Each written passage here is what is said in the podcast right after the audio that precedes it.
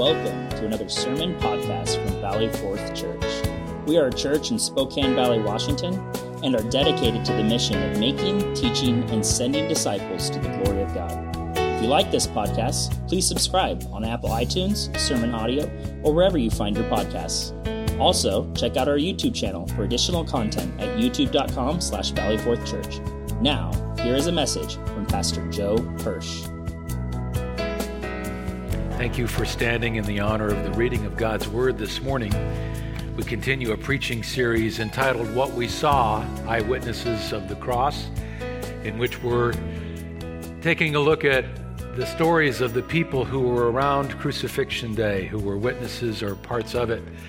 We've heard about the life of Barabbas, who was saved by Christ as a substitute in death. We've learned about Simon of Cyrene, who carried the crossbar of Christ up the hill of Calvary, and what he saw in that marvelous Lord that he followed.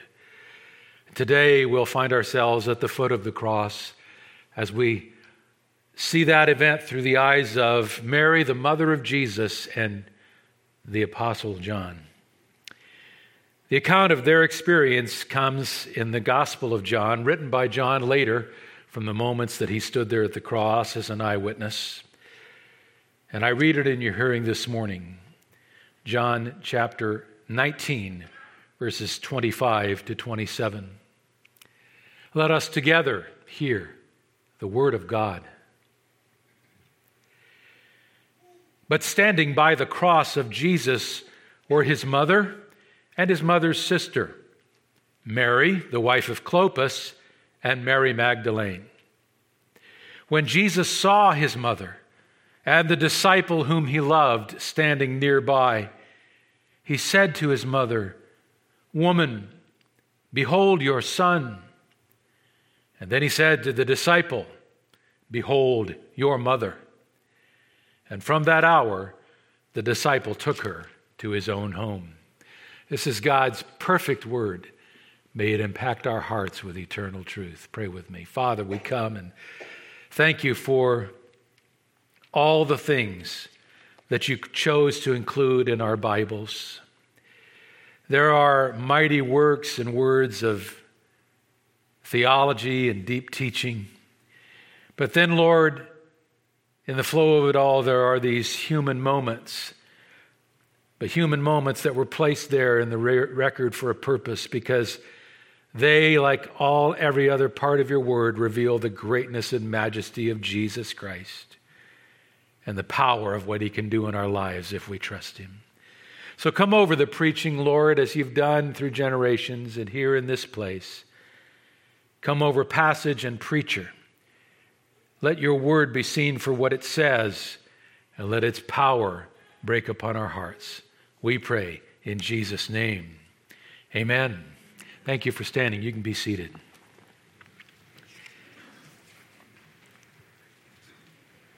Well, as we continue this series, uh, I want to begin this particular message by making an observation as a pastor of 30 years' experience with so many lives, so many people moving into an understanding of faith.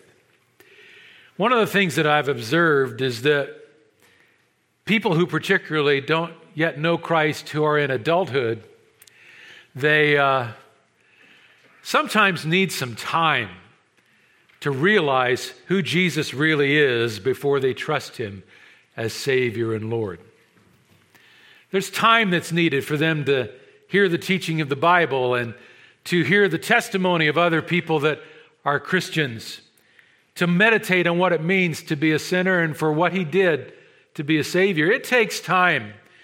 Most people need that. And in fact, sudden conversions among uh, people of age are kind of rare. It took some time in my life for me to truly understand what it meant for me to be a sinner and for Christ to do what he did in history on that cross. Now, this was certainly also true of the disciples. Interestingly enough, they had Jesus with them for three years in perfection the perfect teacher, the perfect preacher, the perfect counselor and friend. But right up till the end, the Bible tells us in the Gospels that they were mostly puzzled when Jesus taught. They were perplexed often by what he said. They became fearful as he predicted his death on the cross. It wasn't a comfort to them, it was a confusing and fearful thing. And as the day approached, they became even more filled with fear. We know that in Gethsemane in that early morning when Judas betrayed Jesus, all the disciples fled, every one of them, just as the scripture had prophesied and just as Jesus, as Jesus had told them they would do. They fled and they hid from the terror of the crucifixion and from the Roman, the, the Jewish authorities, rather, and the Romans too. And they hid in an upper room and just waited, not knowing what was really happening. They probably didn't fully understand and believe in Jesus. This is my preacher's opinion, fully and clearly until after he appeared on Resurrection Day. The Bible says in the days afterward, in the hours afterward, he appeared to them multiple times and he opened the scriptures to them and he showed them how everything that he had taught and everything that they had seen, the cross and the resurrection, were part of the story that the Old Testament told them. And the Bible says their hearts burned within them and they came to know truly who Jesus was and what he had come to do. Now, I think this story of coming to know Jesus through experience and time may possibly have been true even of two of the people who knew Jesus the longest and the best his mother, who knew him the longest in human form, and the disciple John, who was the closest to him among the disciples.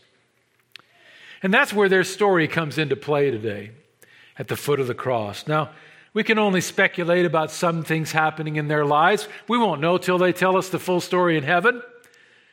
But I think it's possible that they saw his greatness in the worst moment of the hours of the cross in such a way that it impacted them forever. And that's the story I want to invite you into today. So open your Bibles, whether you've got them on your lap and, and digitally, uh, you can watch the, the screen behind me for the verses wherever you are, open them now to John chapter 19, and we're going to take a look at three things in this story. First of all, the people that they were. We need to get to know Mary and John to understand what might have been going on in their minds and hearts, why they were there, and what God was up to. Secondly, we're going to take a look at the greatness of what they saw. This was a moment in which they saw Jesus Christ in his greatness in two tremendous ways. And finally, and thirdly, we're going to take a look at the difference that this can make today for us. For you, if you're considering Jesus and you don't yet know him, or for you as a disciple of Jesus and you're seeking to follow him more closely, those are the three steps in this story. First of all, the people that they were. Luke, pardon me, John 19 introduces them to us. He says in verse 25 that standing there on that terrible morning, as Jesus had been nailed to the cross and was well into his physical suffering and dying, there were a number of people that had come out of devotion to him. There were four women reading backwards in verse 25 Mary Magdalene, whom we had come to know Jesus had saved out of a life of deep sin, and she'd been demonically possessed, and Jesus had delivered her. And then there was Mary, the wife of Clopas. We think that she was the mother of one of the disciples known as Alphaeus, also known as Clop, uh, uh, the, son, the son of Clopas, the, the, and he was, he was named Alphaeus. So she was close to the disciples and had followed Jesus for a long time. Then Mary's, uh, uh, Mary's sister, described here as Christ's mother's sister, we think that was probably a woman known as Salome. And she was the mother of John and James. John, who was here at the cross, and James, his brother, known as the sons of thunder. She was the woman who had asked Jesus to give her boys a, a, good seat at the great table in the great coming kingdom.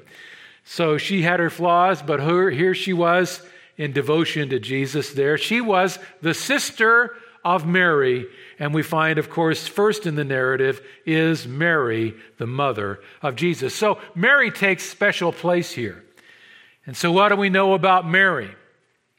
Well, we know, of course, that she was the miraculous mother of Jesus, chosen by God to uh, be the mother and the woman in whom the Holy Spirit conceived Jesus. We know all the beautiful birth stories, particularly from the Gospel of Luke, about the angels visiting her and the marvelous conception she experienced and the birth of Christ and everything that surrounded it.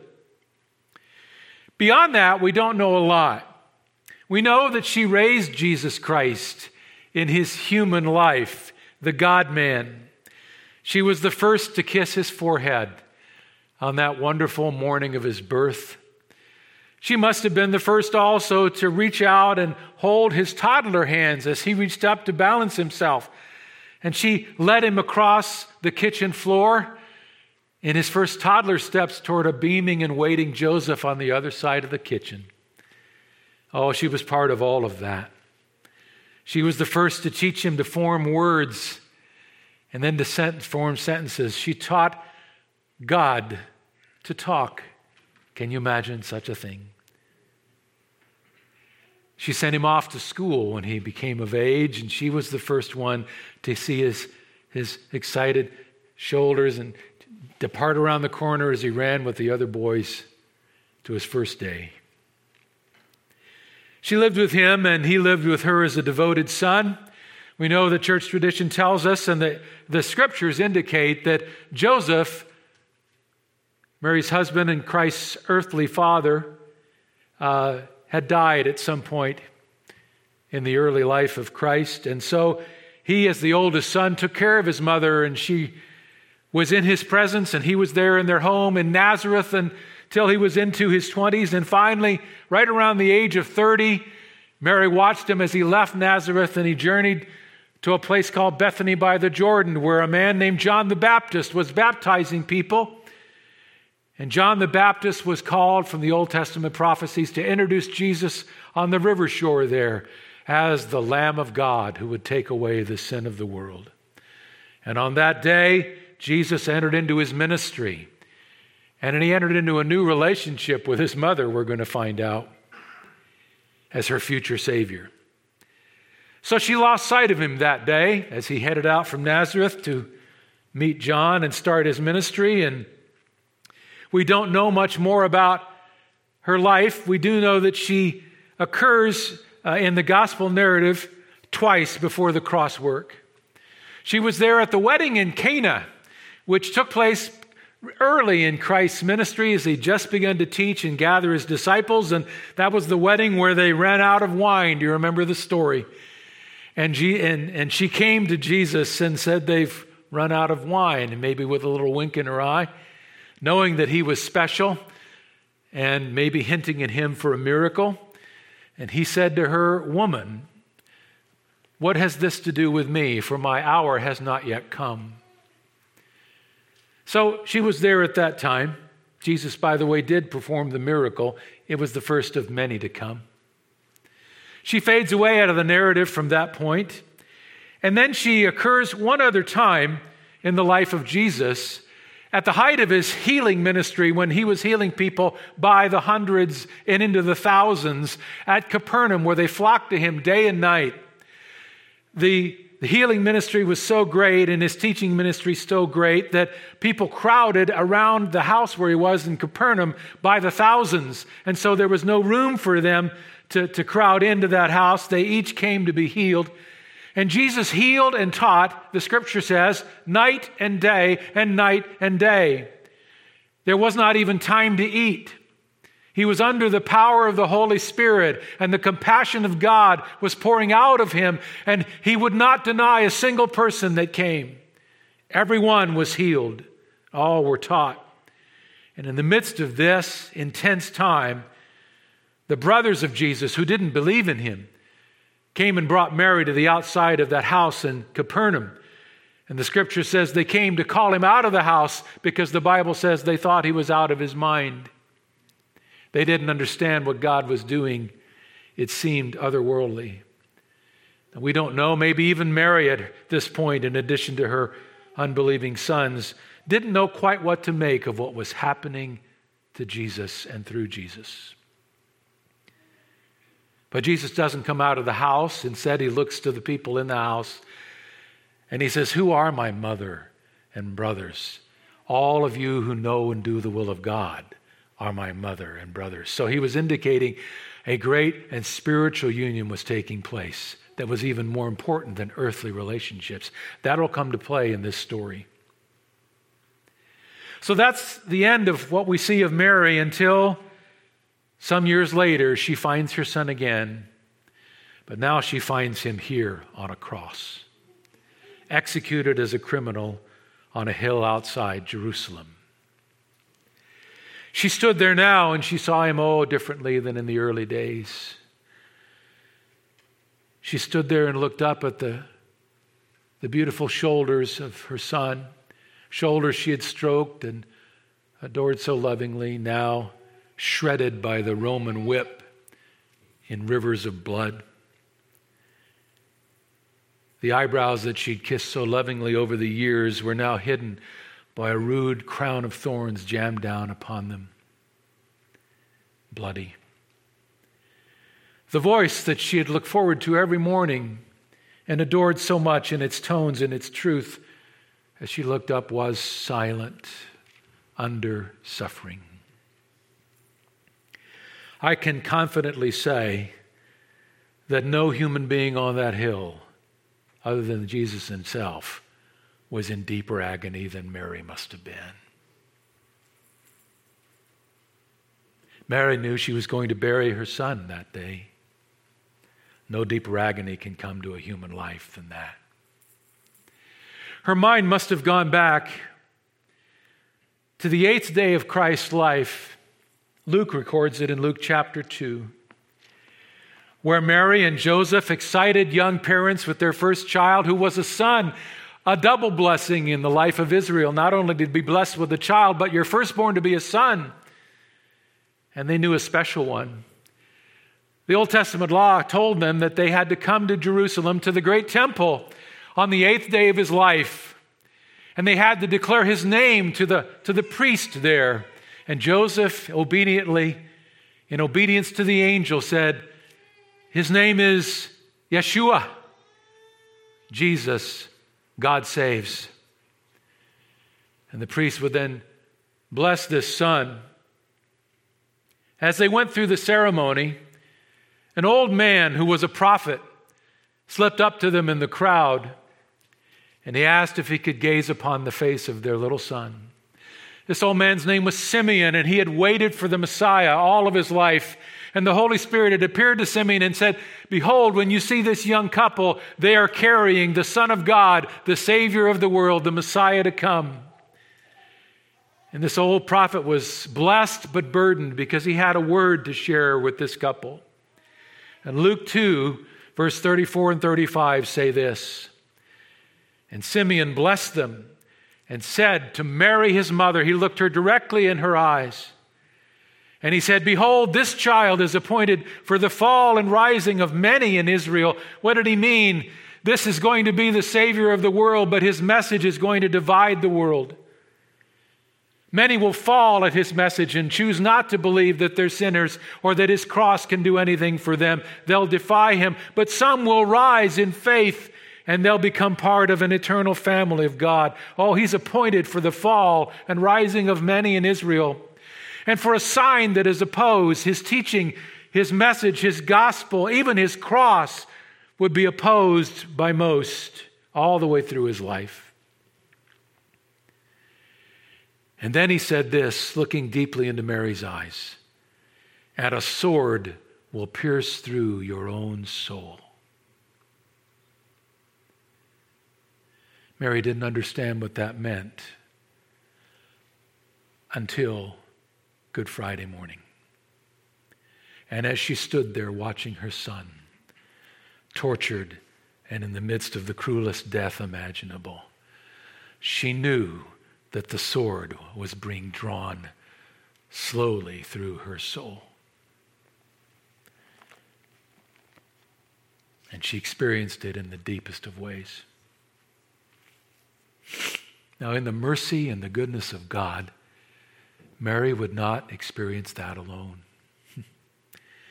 For God had convicted one of the disciples, his name was John, who had run like the others, to come back to come close. In fact, to defy the Roman guards and the fear of arrest, and to stand at the foot of the cross along with Mary. This was the disciple talked about in verse 26, the disciple whom Jesus loved. Who was this?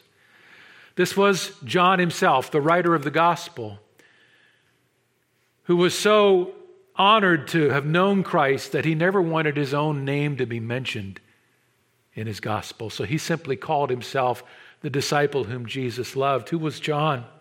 Well, as I said earlier, his mother, Salome, was probably standing nearby as well. His mother was probably the sister of Mary. And so it's very possible that John was the cousin of Jesus, one of many. But it's probable that at family celebrations when they were both young boys, John and Jesus had seen each other and known each other by name and maybe played out back while the adults were having dinner. And years later, when Jesus went to the River Jordan, John was there. And he heard Jesus described as the Lamb of God, and John was one of the very first to follow after Jesus and to begin to learn from him and to follow him and give up all to learn more. And the Bible says he ended up being the closest disciple to Jesus. He was there in the upper room, leaning back on the, the chest of Christ, sitting closest to him and asking him the deepest questions. John was indeed the disciple whom Jesus loved in a deep and intimate way. He was there now by God's sovereign plan to be next to Mary, but he didn't understand what was going to happen in the next few minutes. So they stand there together under long moments, perhaps an hour or more, as Jesus suffers the beginning physical decline of his body and he prepares himself to receive the wrath of God. And those are long moments where not anything was said by Jesus. And then Jesus speaks. And here we begin to see the greatness that they saw. Look with me further. How he spoke and what he did showed two magnificent things about him. The first is that it showed he was the majestic God. God in human flesh, there on the cross. You see, how he spoke is amazing, not because of what he said, but because of what he didn't say. Put yourself in that moment as a human being. If you were on a cross like that, you knew there was no destination but death. This was your final hour. You were in supreme physical agony that was only going to worsen until your heart collapsed in failure and you finally were not able to breathe any longer.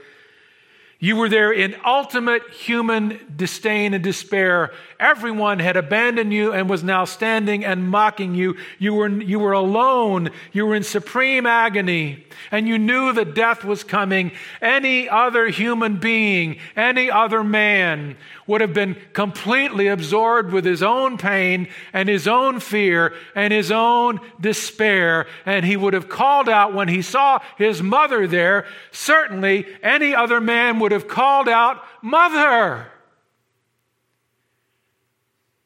Mother! And would have called out to her in his agony and in his loneliness, and he would have sought comfort from her, and he would have sought sympathy from her because he would have been consumed with his suffering. But oh, this was no ordinary man. This was the God man. He has not one thought of himself. Because you see, he is God Almighty, completing a death that he himself ordained. He is in masterful control. He acts not in that moment looking for sympathy, but from majesty. You've got to understand that Jesus Christ said many times, as he predicted his suffering and his death, he said, No one takes my life from me. I lay it down, and I will take it up again, because he was God. This was not a tragedy on a hilltop. This was not a miscarriage of justice on Calvary. This was not a terrible, terrible mistake or an awful, awful moment. This was what God had planned from eternity to pay for your sin and make it possible for you to go to heaven. And He wasn't going to back down now. He was on that cross in supreme majesty. No one was taking his life. He was in perfect control of every hammer swing, of every drop of blood, of every mocking word, and of the wrath that would fall upon him from the heavenly throne room itself. God in control of his own death. Because he knew that he had said many times, the Son of Man has come to give his life as a ransom for many including the two who were there at the foot of the cross, gazing up at him Mary and John. And what he did next defined his awareness of their great need. Go to the text again. He doesn't call out, Mother. He looks down upon her and he says, Woman. Bible scholars for generations have puzzled at that. Why wouldn't he call her mother? Why didn't he? Woman was a somewhat impartial and social greeting. It was a way of just respectfully addressing any woman. It was not familiar. Well, we get a clue in the sense that he had done this since the beginning of his ministry years. When he left her and went to Jordan, things changed. He went to become her Savior. In John 2, when she looked at him and, and said, They've run out of wine, he didn't address her as mother then. He looked at her and he said, Woman, my hour is not yet come. The relationship had altered. He was now her Savior going to a cross, and she needed him in a, in a deep and eternal way. And here now, he doesn't want that to be lost on her. He looks at her and he calls her woman because in that moment she was just a woman, a lost, sinful woman, separated from the perfection of Christ's Father and heading for an eternity without him unless something was done. She had sorrow in her heart over a dying son, but she had a greater risk over her life. She needed to know that this dying son was her Savior. She didn't need to be caught up in the human sympathy of the moment. She needed to see who was dying there. You see, he called her woman because he wanted her to know that her spiritual belief in him as her Savior was more important than her natural relationship with him as her son. Her spiritual lostness was more supreme than her human grief. It was as if he was saying to her, Woman, see me for who I am now. I'm more than your earthly son, I'm your heavenly Savior. See me as I'm stretched out on this cross, and see me for what I'm doing for you. See me as the Savior of your soul. Perhaps her mind went back to a text that she had memorized as a young Jewish girl that now was being played out before her Isaiah 53 5. It might have been Jesus looking at her and saying, Woman, understand what's happening before your eyes. I am the one who is now pierced for your transgressions. I am the one who is now crushed for your iniquities. I am the one upon whom the chastisement is coming from the heavenly throne room. The wrath of God is going to fall on me to bring you peace. I am the one by whose wounds you can be healed.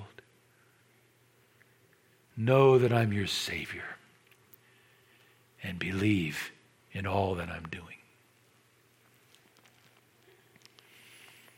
Well, as I said, a lot of us go through a process of seeing and understanding our sin and His saving work before we fully step out in faith and understand who He is and what He did. And I don't know where Mary was in that process.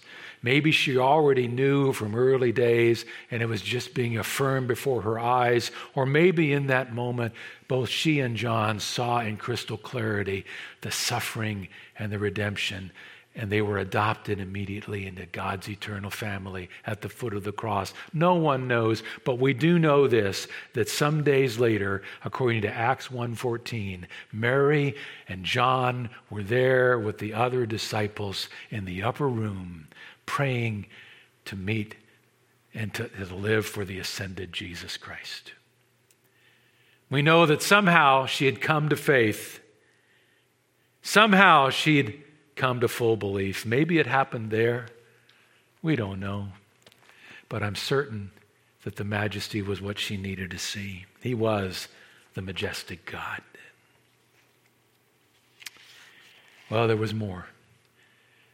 And this comes into the words that Jesus now directed to John. They show that he was not only the majestic God in that moment, but he was the perfect man. As Jesus gazes down at his mother, he sees the sword running through her soul. As a man and as a son, he grieves for her. As a perfect man and as a perfect son, he ministers to her pain and to the loneliness that he knows she's, she's now going to face because her son is going through this death experience. He knew all that was going through her mind. And, and so he says, Woman, Behold, your son. And he meant for her eyes to go to John, standing next to her. You see, as the oldest son after Joseph had died, as I've said, Jesus had cared for Mary all the way through her life. And we know that Jesus had brothers. Their names were James and Jude. And we know also that the Bible says at this point they had not believed in him. They had been skeptics all through his ministry. In fact, they were not there on crucifixion day. Can you imagine that? How distant they were from Jesus on that morning that they didn't even bother to come to comfort and watch their brother in his agony. Later, they would meet him as resurrected Lord, and all that would change in a moment. And James and Jude would go on to become faithful followers. But at this point, Joseph was gone. His brothers, the brothers of Jesus, disbelieved and were not there. And Mary needed someone to be entrusted to. She needed another arm to lean on in the days and years ahead. And it needed to be someone who not only loved her, but loved Jesus. And there, of course, by the sovereign plan of God, was John beside her. Jesus, perfectly selfless to the end, was the perfect man. He obeyed the great commandment in that moment. What's the great commandment? Love God with all your heart, soul, and strength. That's why he was going to take the wrath of God to honor the request of the Father and love others as yourself. And he loved Mary as he would have loved himself, and he put her into the care of John. Oh, what a mighty and perfect man he was, obeying the command perfectly. He was perfectly selfless to the end, and he was also perfectly sinless to the end, because you see, he also then obeyed a commandment that he himself had written. When the Trinity themselves inspired the Holy Scripture, together they wrote a commandment, one of the Ten Commandments. It's in Exodus 20, verse 12, and it says, Honor your father and your mother. And Jesus, in this moment, fulfills the commandment that he wrote, and he honors his own commandment and he honors his mother and he cares for her. Why is that important? Because the Bible says that Jesus Christ had to be a perfect man and keep the law in every way perfectly, all the way through his death on that cross, because a perfect and spotless lamb had to be sacrificed, and he had to be the perfect man. Aren't you glad he obeyed God all the way to the very end? Do you realize if Jesus had given up in the torment of the cross for just one second and had lashed out at the Roman centurions with anger, or let a spirit of unforgiveness or bitterness even cross his heart, his sacrifice would have been meaningless because then he would have been tainted by sin. And he would have not have been a perfect and spotless Lamb of God, not able to die for the sins of the world, but oh, all the way through, even to the bitter end. He completed it without sin. That's why he was able to say at the last moment, It is finished.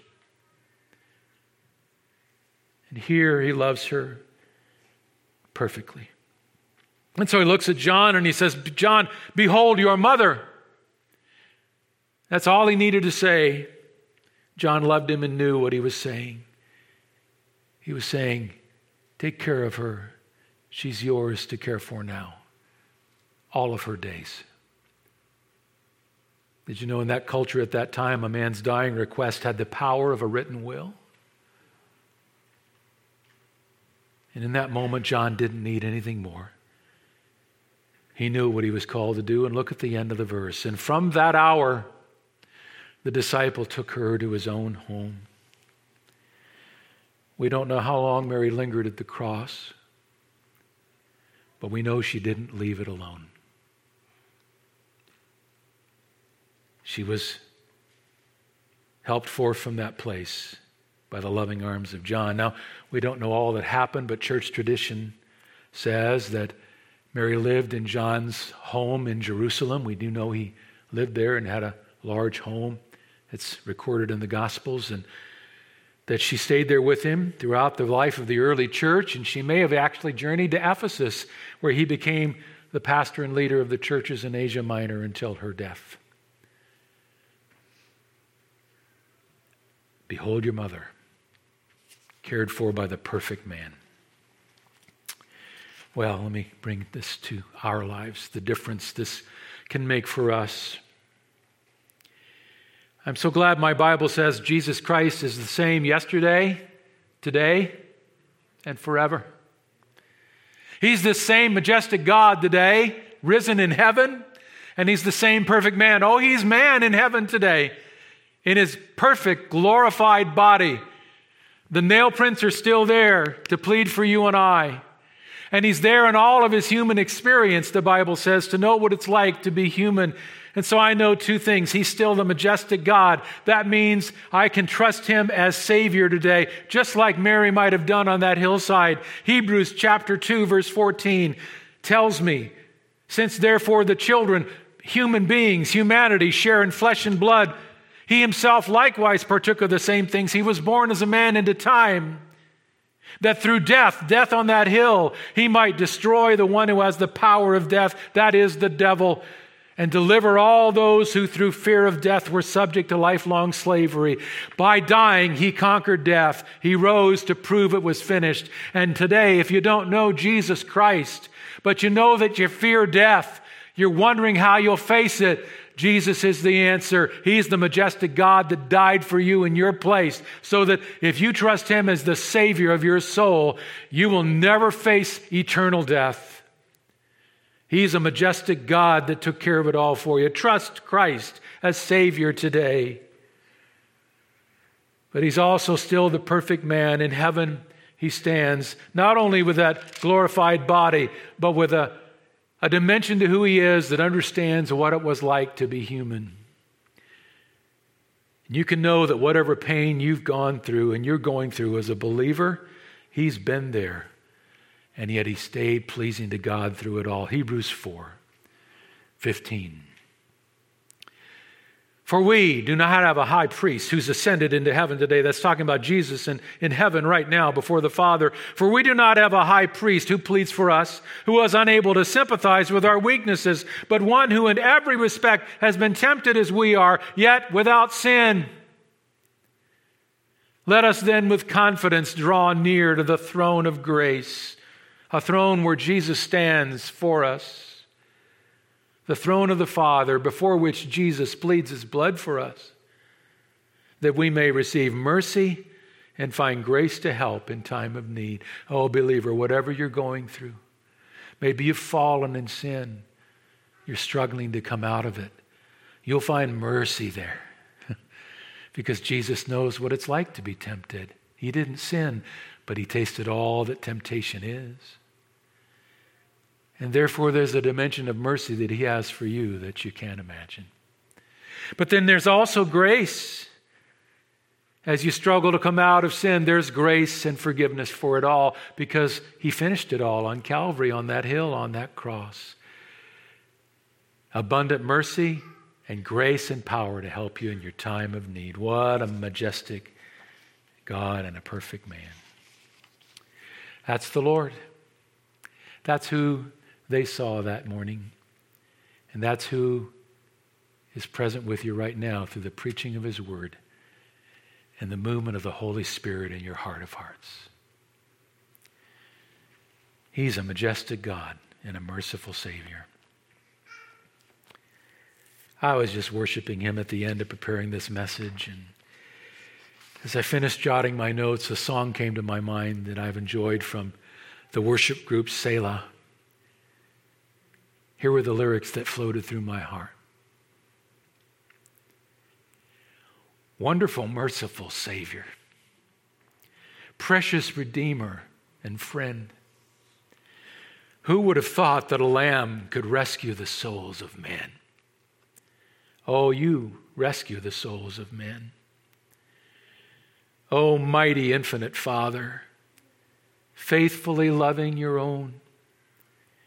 Here in our weakness, you find us falling before your throne.